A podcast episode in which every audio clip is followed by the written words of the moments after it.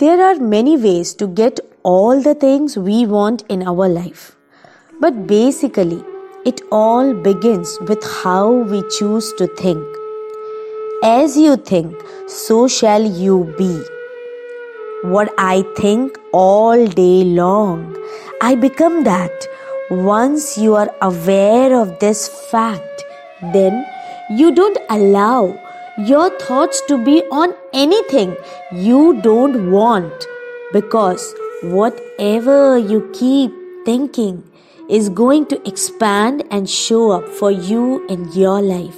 So keep close, watch over your thoughts, and keep replacing till you build your positive divine muscle.